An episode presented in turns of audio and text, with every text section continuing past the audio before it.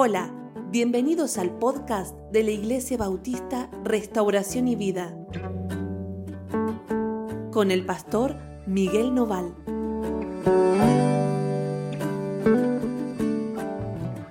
Hola, ¿cómo están? Dios los bendiga muchísimo. Estamos contentos de compartir otro devocional con ustedes. Les digo siempre lo mismo, ¿está bien? siempre les digo que estoy contento y es verdad ¿Por qué? Porque compartir la palabra del Señor no es algo, primero, que uno pueda encontrar en cualquier lugar. Segundo, porque la palabra del Señor de verdad es vida para nosotros. Es vida real. Cuando podemos vivir sobre sus, sus recomendaciones, cuando podemos vivir sobre sus pensamientos, sobre su manera de mirar el mundo, podemos entender que hay de verdad oportunidad de hacer cambios reales, que hay poder para cambiar en la palabra del Señor. Como decía Pedro, ¿no? Señor, tus palabras son palabras de vida eterna. Y poder compartirlas entre nosotros es una alegría enorme. Por eso te digo siempre lo mismo, no es solamente una frase hecha, ¿sí? esto de estar contentos otra vez, pero lo estamos. Así que vamos a leer hoy el capítulo 3 del libro de Josué. Y vamos a leer seis versículos, del 1 al 6. El devocional de hoy lo hemos titulado Persiguiendo su presencia. Persiguiendo su presencia. ¿Por qué? Ahora lo vamos a ver. Eh, lee conmigo si tenés tu Biblia a mano. Dice, Josué se levantó de mañana, él y todos los hijos de Israel, y partieron de Sittim y vinieron hasta el Jordán y reposaron allí antes de pasarlo. Bueno, ¿se acuerdan? Hemos dicho que el primer eh, obstáculo a sortear era el Jordán. El Jordán era un río caudaloso, era un río ancho que no se podía pasar de cualquier manera. Eh, no era algo que caminando una persona podía cruzar. Ellos aparte eran todo un pueblo con todas sus cosas y tenían que cruzar ese río. Por tanto, ahí había que esperar algo del Señor que les permita cruzar el río. No era el Mar Rojo tampoco, pero no era sencillo y, y no había elementos para cruzar el río Jordán. Pero lo que separaba al pueblo de Israel de la tierra que Dios le quería dar era justamente el río. Y vuelvo a decir, piensen en que todo un pueblo cruza el río con todas las cosas, llevando todos sus enseres, todos sus ganados, todas sus cosas, ¿sí? incluso más. Ellos llevaban a niños, a, bebés que habían nacido en, en ese tiempo del desierto. Había personas mayores también. Entonces, no era tan sencillo. Pero sí sabían sí sabían que el Señor estaba con ellos y que algo iba a ocurrir. Algo iba a ocurrir y el Señor les iba a abrir las puertas como había hecho con el Mar Rojo también. Y bueno, salieron del lugar en donde estaban y acamparon allí delante del río. Y dice que después de tres días, los oficiales recorrieron el campamento y mandaron al pueblo diciendo, y presten atención a esto. Cuando veáis el arca del pacto de Jehová vuestro Dios y los levitas sacerdotes que la llevan, vosotros saldréis de vuestro lugar y marcharéis en pos de ella, a fin de que sepáis el camino por donde habéis de ir, por cuanto vosotros no habéis pasado antes de ahora por este camino pero entre vosotros y el arca haya una distancia como de dos mil codos. No os acerquéis a ella. Está bien, los oficiales del pueblo pasan por entre el campamento y les dicen a las personas cómo es que van a enfrentarse a este desafío de cruzar el Jordán. Y les dicen, ustedes tienen que poner los ojos sobre el arca del pacto de Jehová vuestro Dios y sobre los sacerdotes que la llevan. Cuando vean que el arca se mueve, ustedes van a ir detrás de ella para que entiendan cuál es el camino que tienen que caminar. Porque ustedes no conocen el camino que tienen que caminar, por dónde ir, y no saben cómo hacer las cosas. El arca los va a guiar. Y ustedes saben que el arca del pacto, el arca del pacto representa la presencia de Dios entre ellos. La presencia de Dios. Por eso le colocamos al devocional de hoy este título, persiguiendo su presencia. ¿Cómo yo sé qué camino tomar en mi vida? ¿Cómo yo sé qué decisiones tomar? ¿Por dónde, por dónde ir? ¿Qué cosa debo elegir y qué cosa debo desechar? ¿Cómo sé? Muchas veces nosotros estamos en esas dudas, en esa incertidumbre. Es decir, ¿qué elijo? ¿Qué hago frente a ciertas situaciones? Especialmente cuando nos enfrentamos a situaciones similares a estas y tenemos que eh, resolver algo, tenemos que pasar un límite que se nos presenta y tenemos que tomar una decisión correcta y no sabemos cómo hacer o qué decisión tomar. ¿Cuál es la manera más apropiada de resolver la situación? Seguir lo que el Señor hace. Persigamos su presencia. Persigamos su presencia. Bueno, bueno, pastor, está muy bueno. Persigamos su presencia. Ahora, ¿cómo sabemos? ¿Cómo sabemos dónde Dios anda? ¿Por dónde Dios va? ¿Cómo es que sabemos nosotros lo que Dios quiere que hagamos? Ahí los israelitas estaban viendo el arca. Bueno, ahí el arca se mueve y los sacerdotes se mueven, nosotros nos movemos. Está bien, pero antes de entender por dónde Dios anda, yo tengo que estar dispuesto a ir donde Él va. Está bien, ¿no? Porque a nosotros nos gusta esto, miren. A nosotros nos gusta que el Señor nos avise a dónde quiere ir y cómo quiere hacerlo, y después nosotros decidimos si nos conviene o no nos conviene hacer lo que el Señor quiere que hagamos. Bueno, ya te digo que así no ocurre con el Señor. El arca va donde el arca quiere. El arca va donde Dios quiere. Está bien, la presencia de Dios es la que guía y vos simplemente podés perseguir esa presencia, pero no podés decidir si el camino por donde Dios va es el que a vos te gusta o no. ¿Es el correcto o es el incorrecto?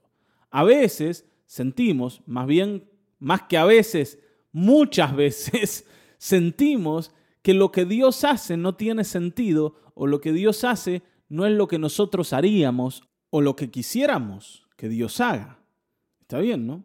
Y entonces yo espero que el Señor me consulte de alguna forma que Dios no haga nada sin mi consentimiento, que no tome decisiones que a mí me parecen equivocadas o que, vamos a, a decir, yo no estoy dispuesto a tomar.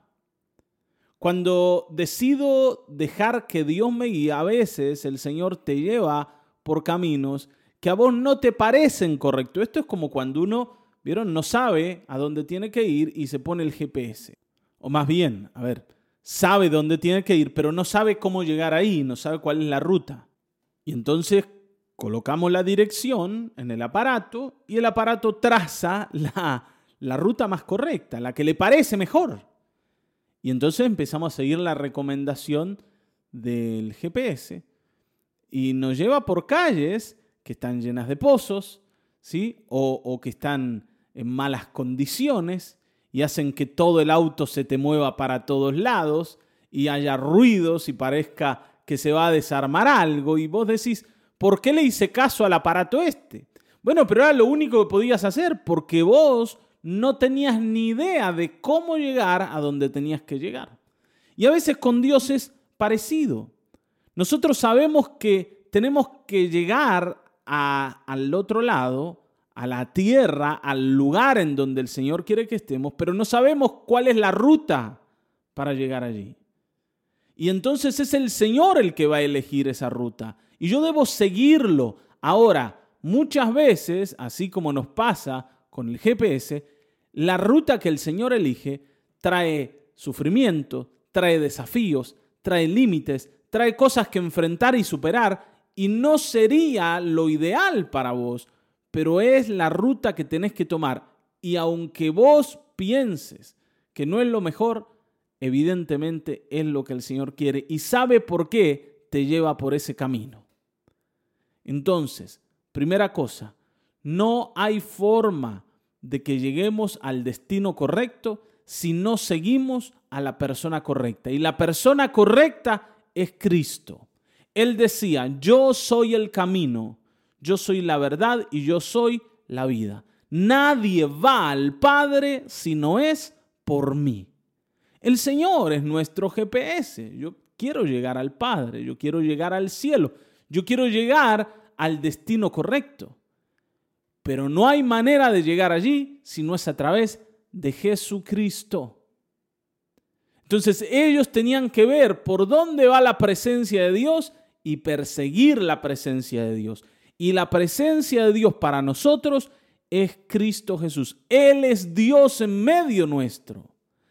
El Señor hoy está entre nosotros y nos guía. Ahora, recién decíamos, ¿cómo nos guía el Señor? Si estamos dispuestos a ser guiados, ¿cómo nos guía el Señor? Bueno, el Señor decía, ustedes, ustedes deben oír mis palabras y poner por obra aquello que les mando. Ustedes tienen que ser mis discípulos, decía el Señor. Ustedes saben que un discípulo es alguien que mira al maestro y lo imita.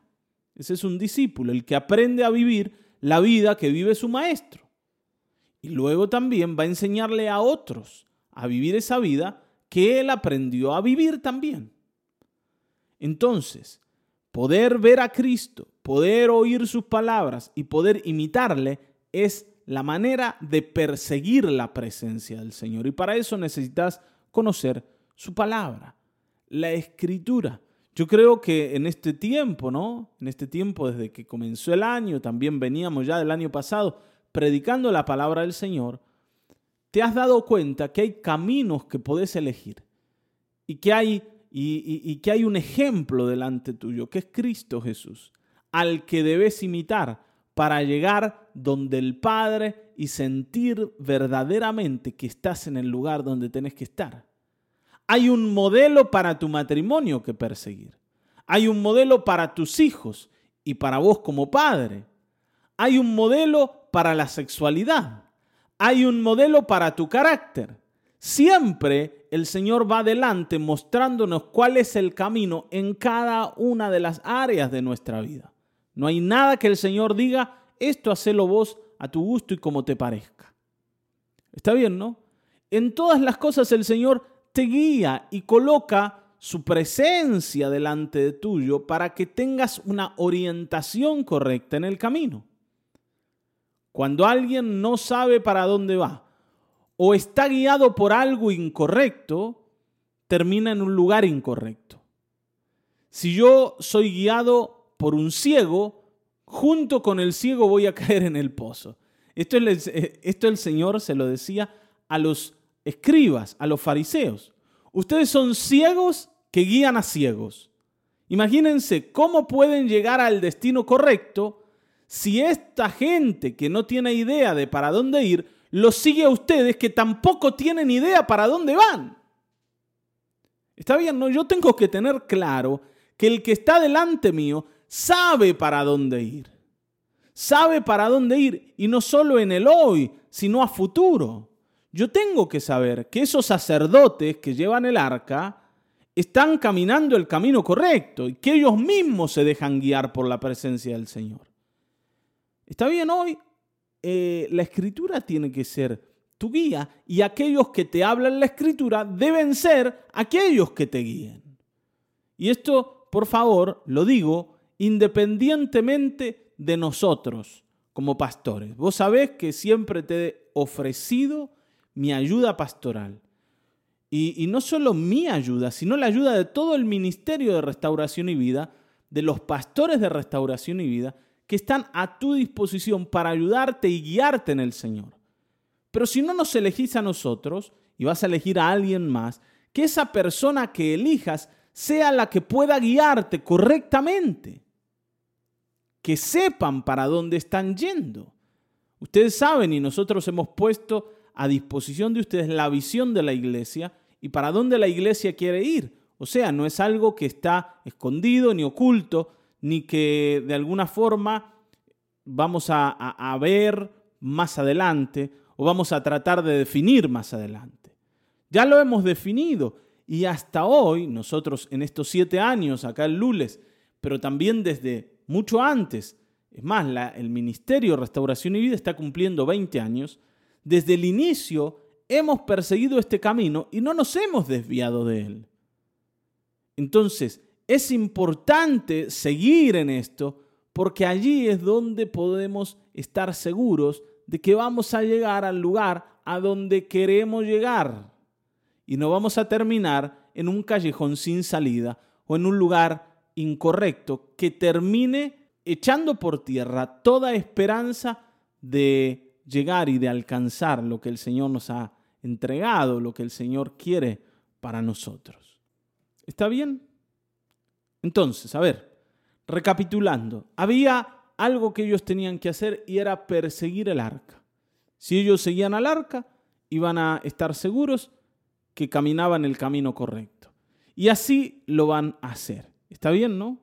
Ahora, lo, último que le dicen eh, los oficiales al pueblo es, pero haya entre vosotros y ella una distancia como de dos mil codos, no os acerquéis a ella.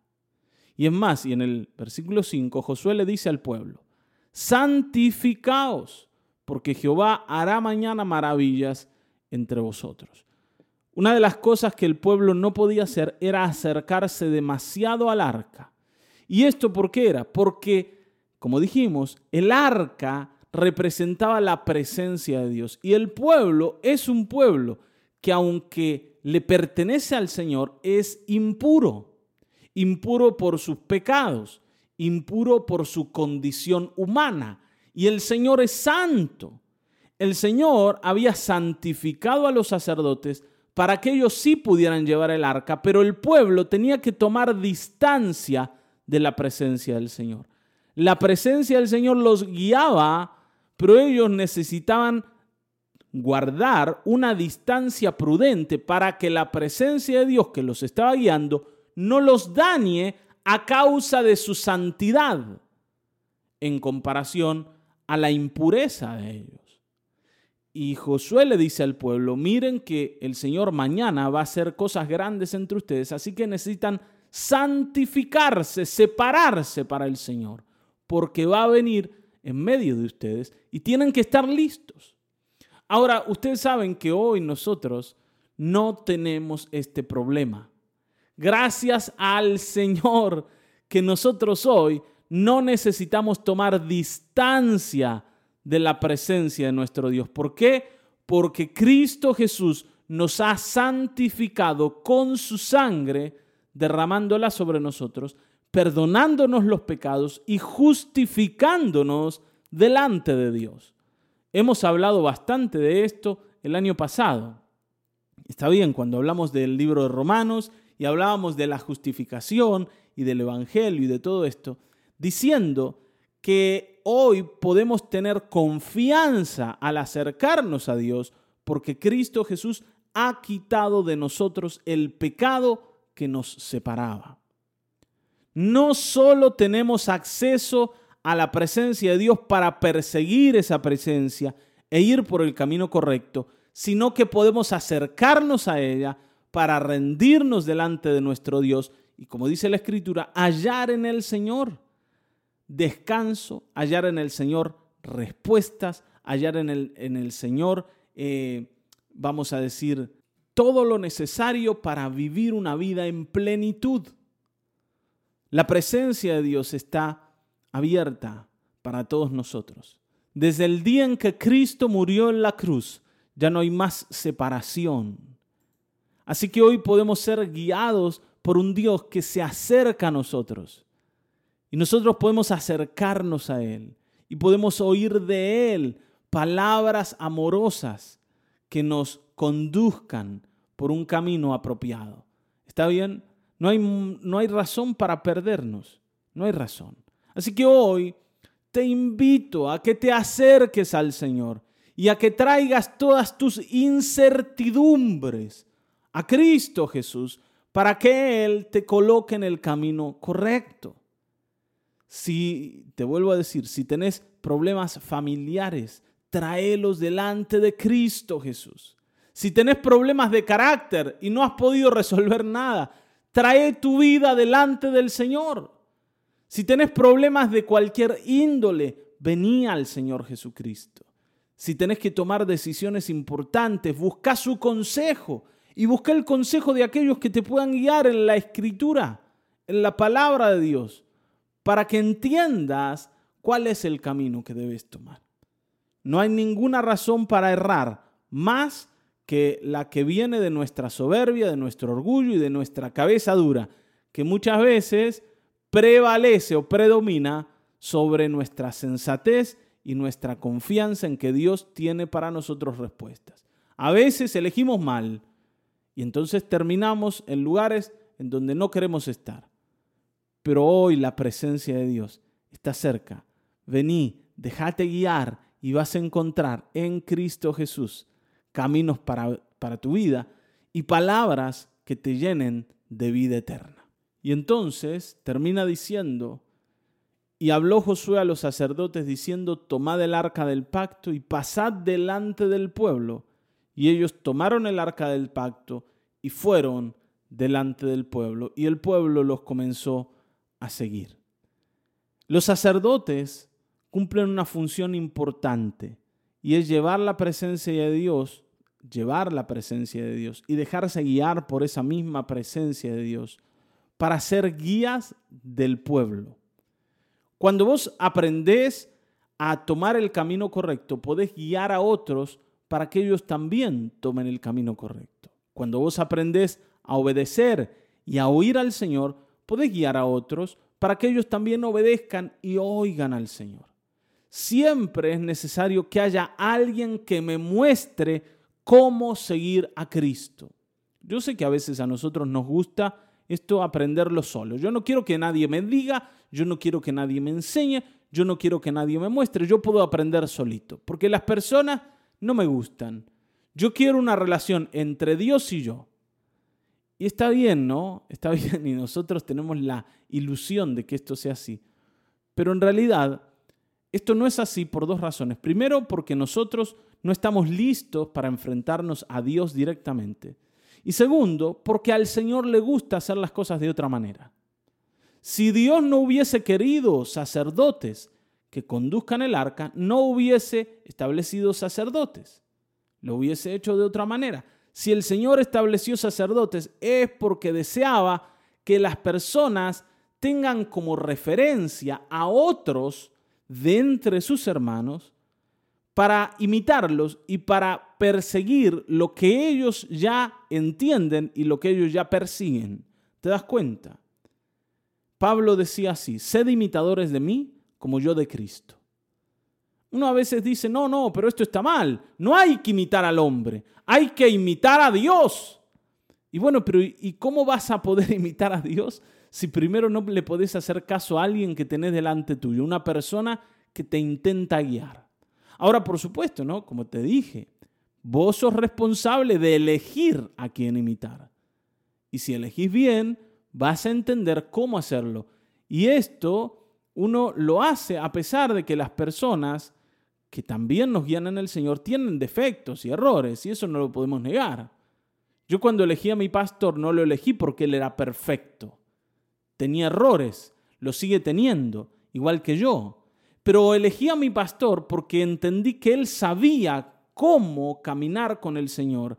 Y eso era lo que yo quería aprender. ¿Te das cuenta? No estamos esperando personas perfectas, sino personas que sepan cómo seguir al Señor. Y yo no, no había encontrado a alguien que supiera hasta el día en que lo encontré y sigue siendo mi pastor hasta hoy. Está bien, ¿no? Y eso es lo que esperamos hacer. Seguir tratando de reflejar eso que un día recibimos. Tratando de enseñarle a las personas o tratando de guiar a las personas a que ellos también entiendan cómo seguir al Señor. Así que hoy esto tenemos delante y vamos a aceptarlo. Señor, queremos hoy ser guiados por tu presencia. Padre Celestial, en el nombre de Jesucristo, guíanos, Señor. Si tu presencia no va delante nuestro, nosotros estamos perdidos porque el camino se vuelve nublado, se vuelve oscuro, se vuelve, Señor, eh, indescifrable. Nosotros necesitamos mirarte delante nuestro, que tu palabra esté siempre a la mano para que podamos guiarnos en ella, que podamos mirar a Cristo e imitarle y que tú coloques delante nuestro personas que nos enseñan a imitar a Cristo, así como Pablo, así como los apóstoles, así como tantos otros que nos sirven de guía, hoy Josué, Señor, pero que podamos encontrar a esas personas y que a través de ellos y junto a ellos podamos llegar a Cristo, que es el camino apropiado al Padre. En el nombre de Jesucristo, gracias Señor amado. Amén, amén, amén. Hasta aquí hemos llegado. Nos volveremos a encontrar en el próximo episodio de Mañanas de Restauración y Vida. Dios te bendiga.